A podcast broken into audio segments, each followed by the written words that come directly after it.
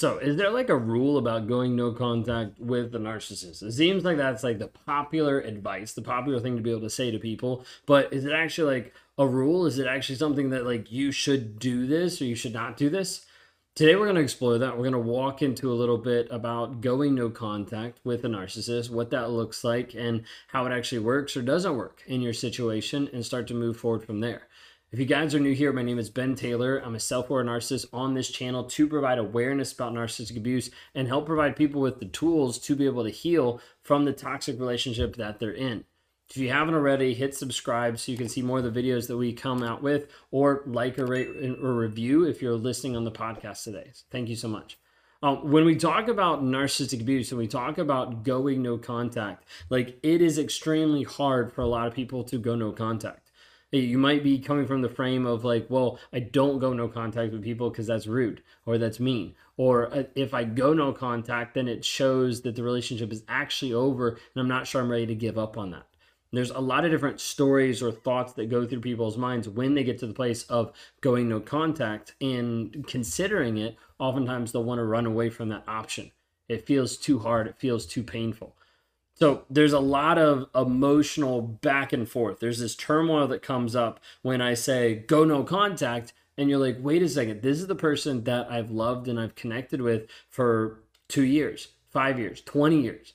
Like that's not very easy, right? That's not very easy to be able to hear or to be able to just flip a switch and be like, okay, go no contact now. It's gonna be a piece of cake. Now, oftentimes when you go no contact, it's going to get worse. It's going to get harder. It's going to get harder because you're going to go through withdrawal symptoms, almost like an addict would being addicted to drugs. Is once you're away from that person, you're like, wait a second, I've been used to this for such a long period of time, whether that's the communication, interaction, or just the abuse, where you get used to it and it feels safe because it's what you know. Oftentimes, you'll have this like addictive piece that will want to pull you back over and over and over again. And so when I say go no contact, you might be like, ah, I don't know if I can do that. But what happens if you don't? Like, what happens if you're going back and forth with this contact piece? Where does it actually break down? You see, a lot of times there's this battle of trying to resist contact, of like, well, I'll just lower contact and I won't actually interact with them that much. I just won't talk to them that much. But then each time you get a text or you get an interaction or you get an email, like you start to have this urge of like, ah, but I, I want to tell him. He actually he accused me of something and that's not correct. He, he he said something and that's not right. He's attacking me. Like I want to be able to defend myself. And people oftentimes will try to go no contact, but they'll still read, interact, see different stuff with from the other person, and they'll still establish communication. And oftentimes this will get you to a place where you start to wonder, like, am I making the right decision? Because he's been trying to reach out, so he must still love me. He must still care. Oftentimes, thinking that a Hoover means the person cares, when oftentimes the Hoover just means control. We had a video just the other day about hoovering and about what that actually looks like. So you can understand how they try to suck you back into the relationship and how to be able to combat that. And so you might be wondering, like, maybe I'm not doing the right thing. Like the whole goal for the narcissist, like after this piece of like you breaking up or deciding you're going to leave or considering no contact, is what do I have to do to make sure that she still stays into contact with me? What do I do to keep the door open? If I can keep the door open, there's a chance that I can get back and I can manipulate this person even more. There's a chance that I can keep this person in my life and maintain the image and the ego that I want to be able to appear to have in front of other people. So you need to understand like the whole goal is just keeping that door open. If the narcissist can keep that door open, he can always come back and forth. Okay, so that's a piece of why some of the no contact rule even showed up. Okay, but then you get to the place of where you start to stress out about it, you start to have anxiety, you start to be like, I don't think I can go no contact. I can't do it.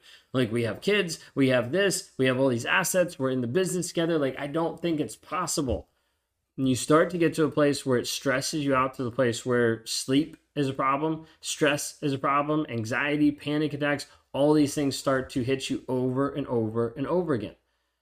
Now, narcissists are going to try to do all these tactics to break your resolve, showing up, interacting with you in different ways, all this different type of stuff. Okay, so why is there this actual rule? What does it actually look like? Well, before we kind of touch into that, I want you to see even more so how it is affecting you. what I would ask is as you listen to this or watch this, like leave a comment of how it's actually affecting you. Like this thought process of like, can I actually go no contact? Is no contact possible? Do I have to follow this rule that says I need to go no contact with a toxic person? Well, let's talk through some of the aspects of how it affects you. Like we've seen this show up with chronic stress related health issues, impacting your sleep, impacting your weight, overall just your well being. Like it impacts how you actually look and see yourself. It impacts how you show up. We have people that they they're constantly stressed. They're constantly under this pressure. They're they're gaining weight. They're going through all this stuff, and they're like, I don't know what's wrong with me. We've had people that have gone to doctors, and the doctor's like, Yeah, we don't really know. Let's try this. Let's try this. Let's try this. And all of a sudden, you go no contact, and we see stuff heal up. You're like that seems kind of weird. That's what happens when stress is in your life so much. Fight, fight, fight, flight, or freeze and you're like, I can't do anything. And oftentimes it affects every single aspect of your life, every single aspect of your body. It affects you mentally and emotionally, and affects you spiritually as well. Because you're like, I don't know if I could do this. I don't know if it's right. I don't know if I should. I don't know if it fits in with my beliefs or my values or my religion or whatever it might be. I need to show love. I need to show care. I need to not cut people out of my life. And it starts to make you feel even guilty of like, well, maybe I shouldn't do this. Maybe this isn't the thing that I actually should do. And it starts to make you question and doubt it. Maybe you think through your relationships, and you're like, I've never cut anyone off before. Like in all the relationships I've had with all the the family members that have been frustrating, with all the the coworkers that have been r- really like abusive or mean to me, with all of the different people in my life, the bullies, like all these stuff. I don't think I've ever cut anybody off, and it starts to make you think, okay, maybe I shouldn't. Maybe this is just what I should do. I should turn the other cheek. I should just be nice to this person. I should just not go completely no contact because that seems rude and mean. Is painting a picture for you of oftentimes where people are. Maybe you're listening to this video today and you're like, this is where I am. Like I struggle with this aspect of no contact. Like I can't do it. I don't don't think it's possible. I don't think it's right. I don't think it's nice to the other person. And you start to think, well, maybe it'll just be okay just to have a little bit of contact or you know just to have the door open where they can interact but i'm not going to respond all these kind of things i want you to consider for a moment what would your life look like if you were able to go no contact and you didn't have this pressure and stress in your life like it's affecting you it's affecting your weight it's affecting your self-esteem it's affecting your sleep patterns. It's affecting your stress. It's affecting how you're showing up in your job. It's affecting how you're interacting with other people. It's a, like it's affecting everything. And so, with it affecting everything, we need to get really real and say, okay, what would happen if this piece wasn't in my life? How would my life be different?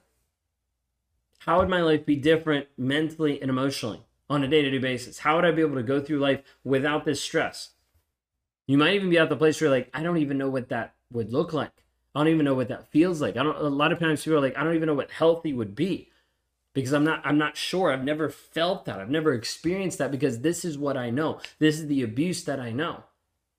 I'm just asking for a moment. Just consider what it can actually be. Can just consider how it could actually be different where you could break free from this cycle. You could break free from this thought process. You could break free from this person that's keeping you stuck over and over and over again. And so you might be like, okay, what about this whole piece of no contact? Do I have to go no contact? Here's the thing you don't have to do anything. But the end of the day, majority of people go no contact because they realize it opens up the possibility for true healing. That's what it boils down to. No contact won't heal you. No contact won't save you. No contact won't make it better in the aspect of like it won't fix you. What no contact does is it provides an opportunity and a space for you to actually grow, change, heal, and develop. If you don't have that, it's like, well, I'm trying to heal, but I'm also having all this stuff happen at the same time. Think of it, for instance, I've used this illustration of like, think of yourself being in a pond and it's a dirty pond and you've got this filter and you're filtering out water in this one section and you're getting the water clean and nice again because you're you're filtering out all the crap that's in the pond but on the other end of the pond there is this hose that's coming into the pond that's just filled with all this toxic sludge And it just keeps coming in over and over and over again. So you're on this other side, and you're like, I'm cleaning the pond, everything looks great. Like, you know, oh, there's still more I have to work on, but you know, at least I'm healing in this area. And this is what's happening when you don't go no contact. Is you're doing the right things, but it feels like you're spinning your wheels. Like you're doing the right things, but it feels like I haven't made progress. And see this all the time. You're doing the right things. You've been in therapy. You've worked on this. You you you started to process different pieces, but you're like, it still doesn't feel any better. I still don't feel healed. I still feel like I'm struggling. A lot of times it's because you still have an influence into your life uh, from that person from the toxicity. And until we actually work through how do you actually shut that influence off without you feeling the guilt, without you feeling the shame, and you understanding the reality of the situation, how we shut that off is very, very important. This is why it's not enough for me just to look at you and say, hey, go no contact. Why? Because if I tell you to do it and you do it, but nothing actually changes mentally and emotionally, you'll still open up that door and you'll still go back.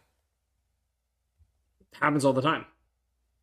So that's why even the, the clients that I work with, I don't tell them like, hey, you have to go no contact. I wait for them to come to that conclusion based on the knowledge and the information and the tools that we give them to work through that thought process.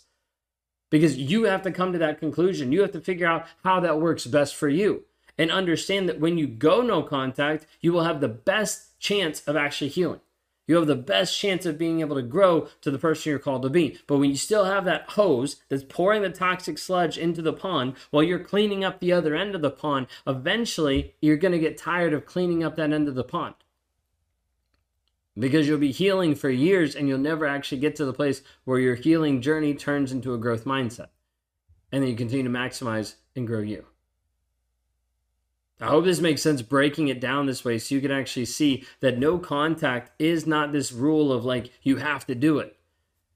But it is an opportunity for you to have the capacity to be able to grow, to be able to develop, to be able to change into the person that you're called to be. However, this helps. If you haven't already, like, subscribe, rate, review, send us a message, we can help.